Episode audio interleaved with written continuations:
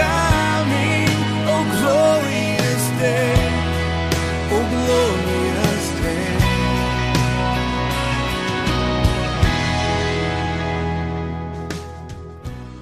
And it is Jesus who makes this a glorious day. We welcome you to this broadcast. We are so glad that you are able to join us today. Romans chapter one, verses twenty-four through thirty-two, teaches a very important truth. God taking his hands completely off of a person is a very serious and damning judgment.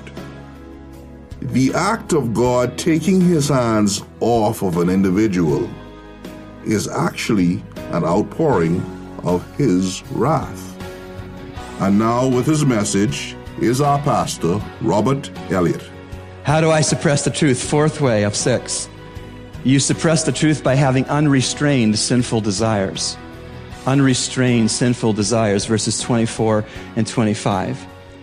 Therefore, God gave them over in the lusts of their heart to impurity, that their bodies might be dishonored among them. For they exchanged the truth of God for a lie and worshipped and served the creature rather than the Creator, who is blessed forever. Amen. Will you please notice that these sinful desires that are unrestrained, they are unrestrained in two senses. Number one, they are unrestrained within the sinner himself or herself. And second, they are unrestrained by God, who gives them over to sinning and to the consequences of sinning. People suppress the truth by having unrestrained sinful desires, and this specifically shows that these unrestrained sinful desires are unrestrained within the person himself or herself who is suppressing truth, and they are unrestrained by holy God, who as a judgment gives them over to more of that sinning so that they would bear the consequences of that sinning. Now please hear this is important. This is maybe the crux of this sermon. God taking his hands off of you is a very serious and damning judgment. It is a reserved, deserved outpouring of God's divine wrath. When he takes his hands off of a person and gives them over to sin, it is a serious, damning judgment of God. How do I suppress the truth? You suppress the truth by having unrestrained sinful desires, and God in his judgment takes his hands off of you as a deserved and reserved wrath so that you can sin however you want, but you can't pick your consequences. And so in verse twenty-four, God gave them over in the lust of their hearts. Verse twenty-six, God gave them over to degrading passions. Verse twenty-eight, God gave them over to a depraved mind. It bears repeating, God taking his hands off of you is a very severe and damning judgment. It is deserved outpouring of his divine wrath. How do I suppress the truth? Fifth, you suppress the truth by acting on your degrading homosexual passions. This sermon will be on our webpage, accessible around the world to anyone who cares to listen to it. Gay marriage has become legalized in America, as you know, and pastors will face imprisonment eventually if they will not perform gay marriages. I said when I pastored in Pennsylvania that that was coming, and I said that when that did come to America, that I would keep preaching the Bible in a passage like this, and I would go to jail. And the other pastors in the church would then preach the truth of God until they went to jail. And then when all the pastors in the church in Pennsylvania were in jail, then the elders would get up and they would preach the Bible until they're all in jail. And then the deacons get better get ready to preach the Bible till they're in jail. And then the lay people, the laymen, need to get ready to preach the Bible till they're in jail. Will this come to the Bahamas? We can sure pray and work against it not coming. But this is on the internet. Anybody who wants to listen will hear what I'm preaching about homosexuality. I'm not frightened. I'm not embarrassed. I'm not hesitant. One of the ways that people suppress the truth is by acting on their degrading homosexual passions, verses twenty-six and twenty-seven. For this reason, God gave them over. God gave them over to degrading passions for their women exchange the natural function for that which is unnatural, and the same way also the men abandoned the natural function of the woman and burned in their desire toward one another, men with men, committing indecent acts and receiving uh, in their own persons the due penalty of their error. Did you realize that these gay pride parades in some parts of the world have so degenerated that homosexual acts of sex are in the parades? Do you realize that in those parades, human excrement is thrown by homosexuals to people who oppose the parade? Do you believe, do you realize, I should say, that homosexual activists, after the court ruling of the Supreme Court to legalize gay marriage, went into the White House, into some of the rooms that had large portraits of the founding fathers and first presidents of the United States, and were filmed and photographed giving obscene gestures to the paintings? Realize that? Realize that, that there's a lesbian who's been Uh, mock crucified on a cross to blaspheme Jesus. It's part of God's wrath. When people suppress the truth and act sexually unnaturally in perversion, God in judgment and wrath gives over to more of it until, bang, it's over. The here and now aspect of wrath is they get more of what they want to do that's vile. And the not yet aspect of God's wrath, if they don't run to Christ for salvation, they are damned to hell for eternity. We should share Christ with homosexuals. When I was waiting tables in Dallas, Texas during seminary, there was a homosexual waiter. I shared Christ with him because he needed Christ. His sin was no worse than my sin. Jesus died for his homosexual acts. So I shared the gospel with him. We should share the gospel with gay people, not because we don't hate gay people. We hate their sin. They need Christ. Will you notice from this passage that homosexual sex is not a genetic alternative that deserves civil rights or scientific credence? Rather, according to God, which is the only voice and, and will and judgment that counts, homosexual sex is degrading, verse twenty-six. It's unnatural, verse twenty-six. Further, homosexual sex abandons sexual design for marriage, verse twenty-seven, and it is indecent, verse twenty-seven, and it is penalized error, verse twenty-seven. Do you know people who disagree with that assessment? Chances are you do. They don't disagree with you or me. They disagree with God. They disagree with God. How do I suppress the truth? Number six of six. You suppress the truth by having a depraved mind, which includes depraved thoughts, words, actions, and approvals. You suppress the truth by having a depraved mind, which includes depraved thoughts, words, actions, and approvals. Verses twenty-eight to thirty-two. Notice some of the things that are in the list here. twenty-eight. And just as they did not see fit to acknowledge God any longer, God gave them over to a depraved mind to do those things which are not proper, being filled with all unrighteousness, wickedness, greed, evil, full of envy, murder, strife, deceit, malice. They are gossips. Wait a minute. Gossips? Yeah, gossips. Slanderers, haters of God, insolent, arrogant. Wait a minute. Arrogant. Boastful, inventors of evil, disobedient to parents. Wait a minute. Disobedient to parents. Without understanding, untrustworthy, unloving, unmerciful. And though they know the ordinance of God that those who practice such things are worthy of death, they not only do the same, but they also give hearty approval to those who practice them. And just as they did not see fit to acknowledge God, verse twenty-eight, any longer, God gave them over to a depraved mind to do those things which are not proper, being filled with all unrighteousness, wickedness. You realize that Planned Parenthood was busted in the United States for selling fetal body parts of aborted babies. One of the heads of Planned Parenthood was caught on a video in a restaurant sipping on her wine and drinking her two hundred dollars or eating her two hundred dollars plate and talking with a person about what the price, a fair price for a, a fetal heart, a fetal lung, a fetal kidney while she ate. Is it not something that Planned Parenthood, who says that the unborn baby, the fetus, is not human, uh, understands that when you kill them and you cut them apart, they have human parts that they can make money on? Gross.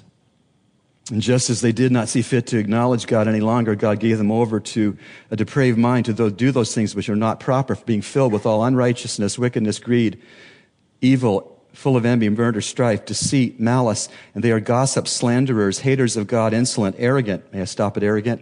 Do you know what one attorney general in one state of the United States is doing since the video was not um, known to be filmed of that head of Planned Parenthood who was bragging over prices of fetal baby parts. She is trying to prosecute the person who took the video because they didn't give knowledge to the woman who was bragging about selling these parts for profit. That's like saying that somebody who found out Hitler's concentration camps and didn't follow the all the dots and the jots and the tittles of German law should be prosecuted for bringing the Auschwitzes to light.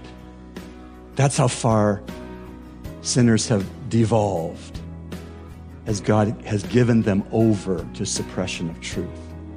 Thanks, Pastor Rob, for your message today. And now it's time for Youth Talk with Pastor Nicholas Rogers. Good morning. This is Pastor Nicholas, another edition of Youth Talk. And today we want to start a new series and talk about how we need to be more than a hashtag. And when we consider a hashtag, this is what many people use on social media, you know, hashtag this, hashtag that. But we also live in a world of complaining. Um, you know, when we consider, for us who are older listening to this broadcast, when we consider complaining, we would write down complaints in a journal or write them down somewhere else, an editorial to the um, Guardian, the Tribune. But today's society has changed so much where, you know, we will, we can just go on social media and we can just blast companies and do different things. And, and people see, and it's more, you know, in people's faces, because most of the time now as people respond back, companies respond back and after someone complains with a hashtag. And just want to give you an example, two examples. Um, one was um, it, a guy in, in the U K, he sent a hashtag about his pizza. He ordered pizza from Domino's Pizza in the U K. And, it, and he said, yo, I ordered a pizza and it came with no toppings on it or anything. It's just bread. And Domino's Pizza responded back to him, we're sorry to hear about this. Please let our friends at Domino's U K know so they can help you. Well, after he, um, you know, sat down and started to eat, he said, never mind. I opened the pizza upside down. You see, so here it is. We have these complaints and we go right ahead and we just voice our opinions without even trying to look at the whole situation. In this sense, this guy was too quick in his judgment, where he made the mistake of opening the pizza upside down.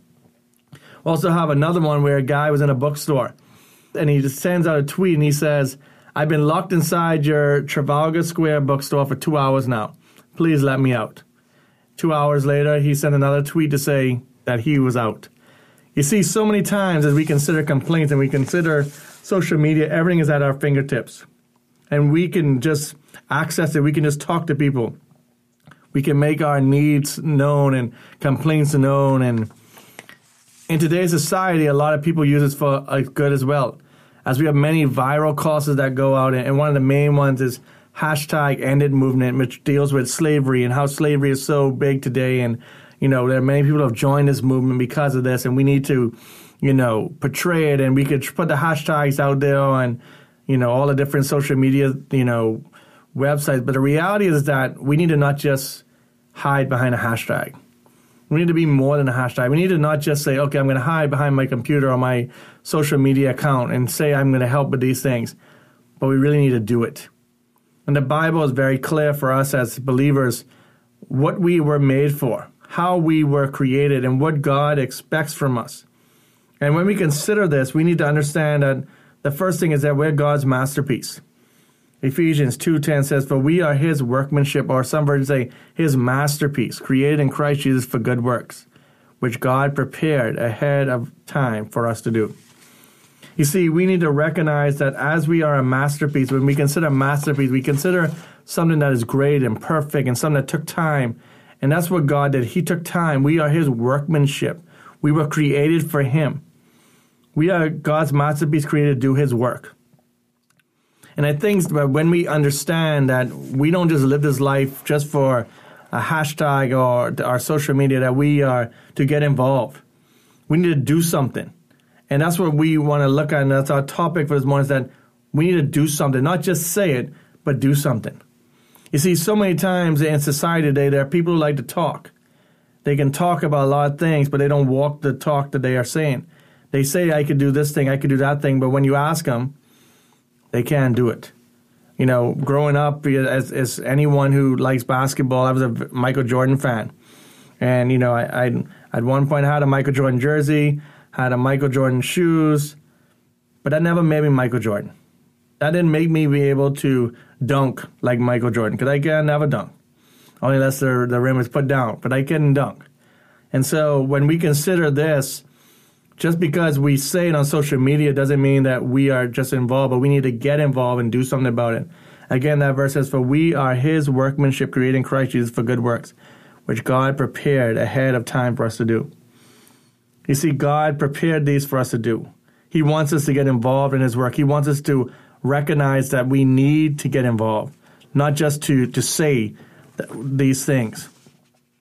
And as Christians, I think sometimes we just fall into this trap so many times, because we say we're Christians, but yet we don't act like it. We don't show the love that we should. Um, you know, even Christians sometimes go on social media and vent and say things, and, and we make ourselves look bad. Instead of, we, we hide behind this whole, you know, the whole social media, and, and we hide behind everything because it's so easy to, to vent that way instead of doing what the Bible tells us, to go and talk to someone about our problems. And I think that as we consider that, we need to recognize just what this, what God is saying, that he is, he wants us to get involved. He has created these works for us to do. He wants us to, to, to prepare ourselves, and he prepared them before the time. And I think that's the important thing. As we consider all the important details of the masterpiece God created you to be, that all are your own. But as God's masterpiece, you weren't created to be hidden away behind glass or placed on a shelf like an old antique. You were created for a purpose, to do good works that he designed. Again, as Christians, if we consider ourselves to, to get involved, and we, we look at, you know, the causes that we can get involved in, and there are a lot of causes. As we consider in our um, society today, you know, we can help in a, in a in the Ramfley home, or we can help with older people and, and, you know, old folks' homes and stuff, and we can get involved. We can help. And as we look, continue in this series, as we continue to look at different social injustice and things that we can get involved in, and how, what God's word says to us, we are going to look at this, but we want to first of all start and understand that we were created in Christ Jesus for good works. That as a Christian, we are his masterpiece, that we need to recognize that when we get involved in these works, that we do it the best that we can. You see, we don't want to go into it half-hearted, because that's not what Christ wants us to do. He doesn't want us to come half-hearted into a relationship, and he wants us to come wholehearted. And when we're wholehearted, we are a representation of him. And when we consider the different things that people can get involved in, we need to re- recognize that as a Christian, we are a representation of him wherever we are. And people are going to watch us. So as we start this series, I want us to just look at ourselves and say, what what would people say about my life? Am I just more than a hashtag? Am I more than just what my social media page says? Or am I a person that's doing the good works that God prepared before time for me to do? This is Pastor Nicholas with another edition of You Talk. And now, today's Ministry Spotlight. I'm in the radio studio this morning with Doctor Stephen Lewis, my friend from Dallas Seminary. Good morning, Brother Stephen. Good morning. Glad to have you with us. We've been benefiting from your uh, previous episodes on the radio. Uh, let's talk today about three things that you would tell a brand new Christian. Probably the first three things I would tell a brand new Christian is read the Bible, read the Bible, read the Bible. It's fairly simple, but there's there's more to that, obviously. But I don't think we can emphasize enough that the answers to life and godliness, not the answers to everything. It doesn't tell you how to drive a car. It doesn't how to teach you how to obey the laws of traffic or anything else. But it does give us the basic things for life and godliness. And if we really desire to know that, he has revealed those things for us fairly completely. And I'm amazed, and people say, well, you know, the Bible has some answers for some things, but I need all these other people to tell me how to read it. Be careful. Be careful on that. God has equipped you with the ability by the work of the Spirit that indwells you. and through some good studying you would of any any written material or spoken material to be able to understand what the author's intending to say. Be careful of people that say, I could never have gotten that out of the Scriptures. And I heard that. I've thought of that many times in years past when I was a young believer. And it wasn't until years later that I realized the reason I never saw that in the Scripture because it was never really there. Ooh. And I find that disturbing as a young believer. I'd read these great sermons written in the, you know, the fifth century and other centuries that have been translated into English. And I read them. I go, I read those texts. I could, I could have never found that there. Because it wasn't there. Because it wasn't there. And so it's kind of like, so it's amazing. My daughter's one who is not a seminary-trained academician. She's an artist. She's a dear lady that does all kinds of creative things far beyond what I could ever imagine to do. She has always challenged us because she is such a, a person that thinks differently than we do. Uh, yet when she's confronted at Bible studies about things, the one thing she asks in the study is, I don't see that. Can you show me where that is? Mm-hmm. And inevitably someone will say, well, you know, it's really, it's really not there. But if you read this and add this verse and that verse and this verse, you'll get that. She goes, well, why would you then say it's in this passage when it's not there? And she has, that's a, that's an insight that most people never develop out of fear. They're fearful of questioning someone who has authority or someone who's written on it or someone with a lot of letters after their names. And that can be very disturbing to the body of Christ. So a young believer, I would say, just start reading it. The men and women that I've known and boys and girls that I've known that have made a difference as a new believer are those that began to just read and read and read insatiably. A young man I met when I was on the ship uh, in, in a squadron in Vietnam, uh, he came on board and he was uh, struggling with uh, addictions and some other things. And uh, a friend of mine and I was shared the gospel with him, and he believed. And from that point on, on the ship, he would be reading his Bible. Any other time he was not on duty doing the things he was supposed to. He'd be under the covers of his bed with a flashlight reading the Bible. Beautiful. And this man became so uh, filled with God's Word that it impacted when he got married years later to his, to his three boys, and they've just gone on and uh, made a difference. But the people that I've seen that have really learned what God would want them to learn are those that read the Bible. And not just read about it or read what other people's opinions are about it. And there are some good books that help. There are books that give you good backgrounds, that give you information about the societies, the cultures, all the things that we we don't know as we read it. We assume Western culture. We assume our ethnicity. We assume those things. But we read things that give us insight. It changes the way we view it. And the more we read God's Word, the more we're able to be there. And I would just also say, develop an earnest, honest prayer with God. God is not impressed with these and thous, unless that's your Elizabethan English practice. There may be some like that. But most of us just pray just the regular words that we have. And that's that honesty before God is something that We we try to avoid because we want to appear spiritual before him. And it's not going to fool anybody. If we're just blatantly honest, our prayer life will reflect that. So know God's Word, read it, pray about it, and always rely upon God's Holy Spirit to assist in this. But also find someone else that you can minister with and or to. If you're not putting it into practice where it's, you're giving that information to someone else, you will not find it effective, as effective in your life. A friend of mine I knew in Indonesia had started a seminary there, and one of the men in the study was there, and after the first lesson, he didn't come back for three weeks. And my friend asked him when he came back, where have you been? You know, we have missed you. He says, I did not want to learn anything else until I put that into practice. Wow, bless him. So I came back, and now I'm able, now, now I want to learn more. And many of us know far more than we ever put into practice. So those are the three things I would, I would sort of encourage others as new believers. That's great. That's wonderful counsel. Uh, I was thinking as you were sharing of the uh, seminary professor, and of course you are a seminary professor, that was walking into the seminary building, and the janitor was uh, there uh, in the hallway seated on his break or his lunch or something, and he had his Bible, and the janitor was reading his Bible, and the seminary professor says, hey, you're reading your Bible. What are you reading? He said, I'm reading the book of Revelation.